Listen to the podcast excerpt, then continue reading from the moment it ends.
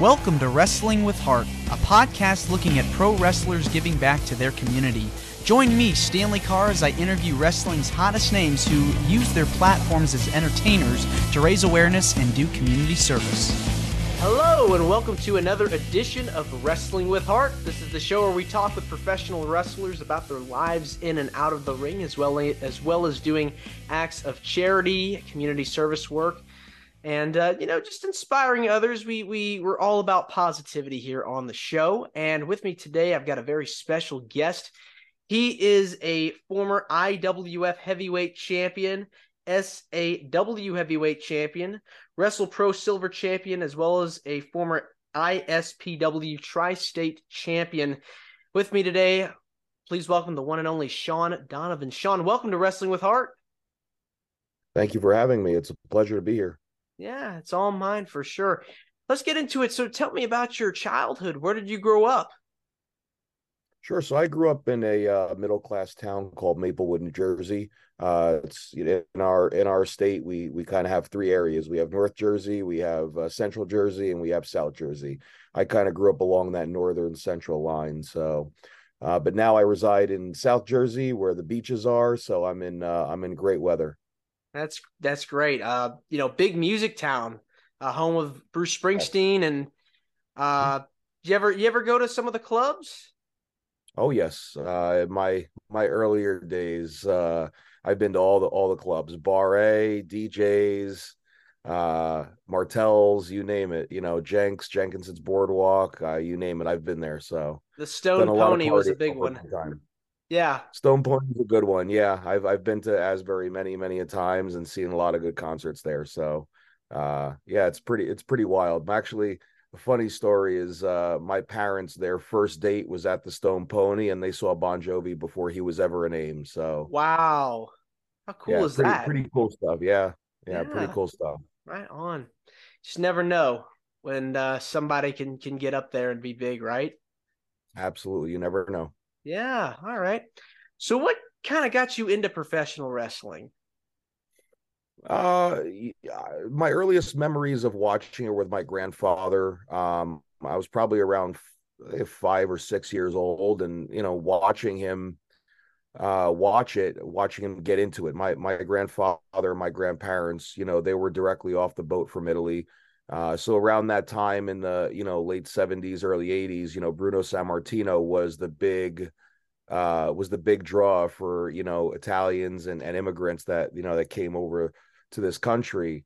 And i would just see how riled up he got watching it. But there was just something about it i remember watching it that just got me into it. It was just the way that they the the performers can control a crowd. And as i got older and continued watching it uh, I was just enamored by it, watching it week after week. I mean, I can remember not wanting to go out and play with my friends on the weekends because I wanted to make sure that I caught every single bit of wrestling that was on because I was lucky enough to be exposed to WWF at the time, WCW, NWA at the time, which it was very relatively unheard of to get, you know, a, a southern station uh, in the north area. But uh, I was lucky enough to get both and was just enamored by it all. So that's kind of how I got into it. It's just so amazing how like you you know you had all these different companies airing television shows. Um right. And and it's you know you know my childhood was of course you know maybe like one or two companies 3 mm-hmm. you know maybe but like now it's accessible to anybody with the internet and technology not just with right. cable television so cool how it all evolved. Services, yeah, you can get it all at, the, at your fingertips right now. If you know, if I were a kid now, I'd I'd be a pig in you know what because I'd have wrestling at my fingertips literally twenty four seven. Yeah. So you you got your training. Um, you went to wrestling school. Tell me about the training process for you. Yeah, so my my training started um, late 2000, early 2001 um, trained by you know a local um, uh, a local journeyman by the name of Kevin Knight, who uh, had a school in North Jersey that was probably about 45 minutes to an hour away from me. Um, you know, I was looking up you know wrestling schools and and obviously at the time you know they're really the in, internet's in its infancy so you really can't find all all that much information uh, but going to some of these independent shows um, that Kevin Knight was on and his his business partner uh, AJ Sparks uh, Michael Illians is his real name uh, but they started advertising that they were opening a wrestling school and at the time this was 1999 I you know was still going independent shows couldn't afford to go yet. Um, and then it just so happened late 2000 I was at a show that was held by their their promotion IWF and they were hosting a one day fantasy camp tryout and the winner got free training and at the time I was going to college I was working a job you know try to you know make money save money um, so I'm thinking oh that this might be my opportunity where I can get free training and uh, jumped in into that that fantasy camp. I think there was like 10 or 12 people. Um, didn't win. Um, but AJ pulled me aside and said, you know, you came in at a close second, um, which was I thought was really cool. Um, but he said, you know, I can't offer you the free training, but I can offer it to you for half. And the light bulb just went off of my head. I cut him a check that day for a deposit and uh started my training, I think a week or two later. Um, and it was just one of those things where you know you take your first you know bump on the mat and for some people they can automatically say it's not for them and for me i i wanted more. Um it was just something that it was ingrained in me that i want to do but training training then is a lot different than what the training is now today at wrestling schools. Um you know i was trained a little bit in that old uh if you want to call it like kind of guys that we're still keeping kayfabe in our industry. Um, you know, guys that came in in the previous generation, you know, before me. Um, and you know, at the time, society was very different. You know, at that time, so you know, if you want to be a pro wrestler, this was not the school for you. If you wanted to just be a weekend warrior, you know, you if this was a school for you, this they wanted you to make it. Um, so training was four days a week um, sometimes twice on sundays because they had an advanced class as well. Um, but you had to earn your way into that. But you know warm-ups were pretty crazy. I mean you're talking two 300 squats you know two 300 jumping jacks 100 to 100 plus push-ups jogging around the building you know multiple times coming back doing wind sprints wheelbarrow rolls uh, before you'd even get in the ring. So you're already blown up at that point. That's but like, what it did was yeah it's like heavy yeah, duty. It taught you conditioning. Yeah. Heavy duty it taught you stuff conditioning right and yeah, it taught you conditioning. It taught you uh, but it also taught you to respect the ring. Um, and what we do is is you know out of respect. Now, if you were to try to put on that kind of training, you'd probably be labeled a bully. in, in certain in certain aspects. Um, you know, I I I would kin to say that you really can't put people through that, you know, that type of stuff that much these days. And maybe there are some that may may um disagree with me on it. Um, you know, but yeah, it was it was a completely different time in in training and and and things of that nature. Like I said, you know, here we are 23 years later, we're in a different world, different time. So yeah. It's definitely evolved. Um so you made your you made your debut. Uh, what can you tell me about your first few matches? Uh, they were terrible. Um, my first match was actually against a gentleman by the name of Eddie Moore, who everybody knows today is Eddie Kingston. Um, he actually, him and a couple of his buddies had trained at the same school. They started about six or seven months prior to me. Um, so he had, uh, you know, a good half a year ahead of me. Um, and, uh, yeah, um, first couple matches I had were were awful. My second match was supposed to be a tag team match, but my partner apparently had the flu. Oh. So my second match was a handicap match. my third match was was my uh my very first uh you know uh tag team match and then I had a you know number of of singles and tags after that. So uh, I started out as a baby face, uh, was pretty terrible at it for the first year and then my uh, my trainer switched me to being a, a, heel and and that's kind of where things started uh, rocking and rolling because for some reason I just I had a natural ability to uh, you know get under people's skin. So yeah they weren't the greatest. I still have the matches on VHS tape somewhere that I'd like to convert to uh, you know uh, yeah. you know an MP3 file at some point so. Yeah. Sure. Um, I mean, I'm sure at those at wrestling schools they teach you how to both be a heel and baby face. Correct. Yeah. Uh, you know, going back to when I I learned to now coaching students now, um, you know, I was very lucky to to come where I came from because I had the right training from a lot of different sources. Uh, but I was taught everything. You know, I was taught how to uh, you know, be a good guy, how to be a bad guy. I was ta- taught how to referee. I was taught how to ring announce. I was taught how to do the music, how to do the lights, how to work the camera, how to work tickets, how to work concessions. So, um, all the things that you need to learn uh, about our industry.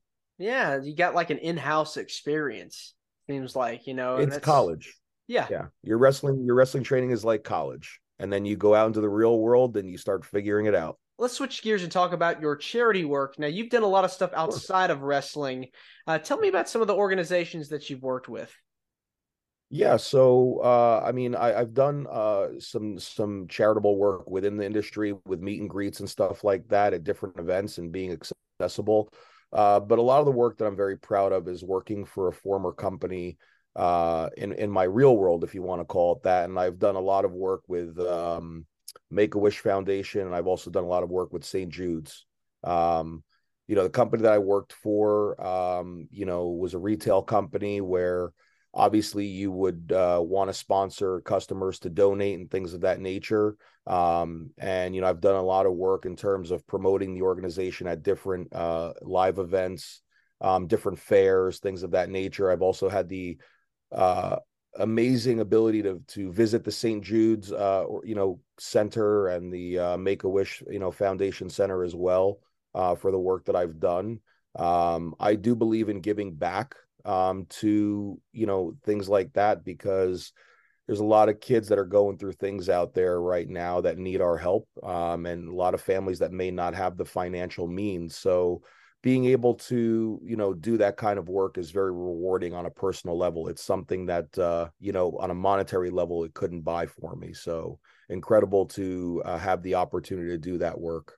Yeah. I mean seems like you've done it for a long time too. How long have you been uh helping out with make a wish in uh, st jude uh, so I'm I'm an active wish granter still with with uh, Make a Wish, um, but I'm not working with that company any further. But in total, for for both, uh, I worked with Make a Wish for seven years, and St. Jude I worked for five. Okay. So, but uh, still hold that wish granter level. So you know uh, things that i like to try and find a way if it's possible to promote with independent shows of you know granting wishes and things of that nature. You know i still put it out there um, you know when i when i work with companies and and see where we can you know we can do good business in terms of you know wish granting and and giving kids a, a great experience. Yeah. Has there been like any um stories that you want to share about some some of the experiences you've had while you've been working with those companies yeah, I think the, the the the most fun experience was being able to go to the Make a Wish Center and uh you know that when I got there they had like a whole events for the weekend uh set up there and I think one of the most fun pieces of the time there that I had was uh they have a whole center set up with video games. Um and they had all the kids there at different times playing video games and I don't think I've ever had more fun uh, with kids uh, that I did there because these kids were just so full of life. They they were putting what was going on with them health wise in the rearview mirror for a little bit of time and just putting themselves out there to experience playing these games with myself and others that that came there and uh, I think to me that was a really rewarding time because there were a lot of kids that had so much personality and so much to give um, that they were making me laugh you know, and I think they were doing, I, I, dare to say they were doing more for me than I probably was doing for them. Um, because leaving there gave me a different perspective and a, and a new lease on the life that I have and, you know, what we all can do with that to make lives better. I bet they were very happy to see you. I hope they were. I, like I said, I, I tried to make it fun for them, but they they were the ones that were making me laugh the entire time. Like I said, these kids have such big hearts and they're so courageous for for battling what they're going through and uh you know they're the true warriors oh sure i mean they're they're fighting every day So I guess you were were you a big video game player growing up too? As a kid, I was. I kind of lost interest in my my uh, late teens and early twenties when I when I got involved in professional wrestling. That that really took a back seat. Every now and then, I'll pick up a controller and I'll play a game here and there, but uh, it's not like I used to. I don't yeah. get sucked into video game world like I did when I was a teenager. Right. That had to have been such a good feeling, though an amazing feeling. It's it's something that even in certain ways words really can't express, you know, what those experiences meant to me. Yeah, definitely. Um were there any other memorable uh experiences that you had working with different functions? Yeah, I think one of them was being able to kind of on the video game piece there too, uh, was being able to grant wishes. Uh, a number of wishes that that my organization helped grant was for kids to have video game shopping sprees. Um, and there was a, a GameStop where I worked, where I was working in Manhattan at the time, and uh, we were able to partner with those and uh, you know, really fulfill these kids' dreams of giving them wish granting and having them go in on shopping sprees and with a certain dollar amount, just letting them, you know, roam the store and buy whatever they want and just see the smile on their faces afterwards with the bags of stuff they were able to take home with them. That's so awesome. That's really cool. Yeah. Um, why do you feel so passionate about helping out in your community? Um, I think it's just eh, it's giving back. Um, obviously, I, I say that I'm very I'm very privileged in the life that I've led and and the way that I was raised, and I know others maybe didn't have the same opportunities that I did, and I want to be able to give back to try and help some of these kids um, and those that are in need, you know, be able to access that kind of life and that lifestyle, even if it's just for a little bit, and make them feel as comfortable and and uh, you know as, as well well thought out um if that makes any sense yeah it, it definitely makes sense um hey um listen shawn again i just want to say thank you very much for coming on the show uh very where well. can yeah where where can people find you on social media Sure. So I use three different platforms. Well, four technically. So you can find me on Facebook as just under Shawn Donavan. Uh, it's spelled D O N A V A N. I know sometimes people spell it and it doesn't come up. Uh, on Twitter and Instagram, you can find me at Shawn Donavan zero one, Uh, and then I also have a YouTube channel with all of my uh, my work on there. Well, most of it. I'm trying to get all of it, you know, up in yeah, yeah, certain amount of time. But uh, they can find me if they just type in Shawn Donavan, D O N A V A N uh, on uh, YouTube as well. So uh, if you like my work, subscribe to the channel, and when I post new stuff up, you'll get a notification. Right on, and I'm sure we'll see those early matches on there at some point soon. Yes, you will. Once I can get them digitized, I will definitely put them up, and so everyone can be cringeworthy of my work. All right, thanks again. No, thank you very much for having me. I appreciate the time. Yeah, you're welcome. This is Wrestling with Heart. I hope you found this podcast to be informative and entertaining. If you did, please hit the subscribe button and look out for the next edition.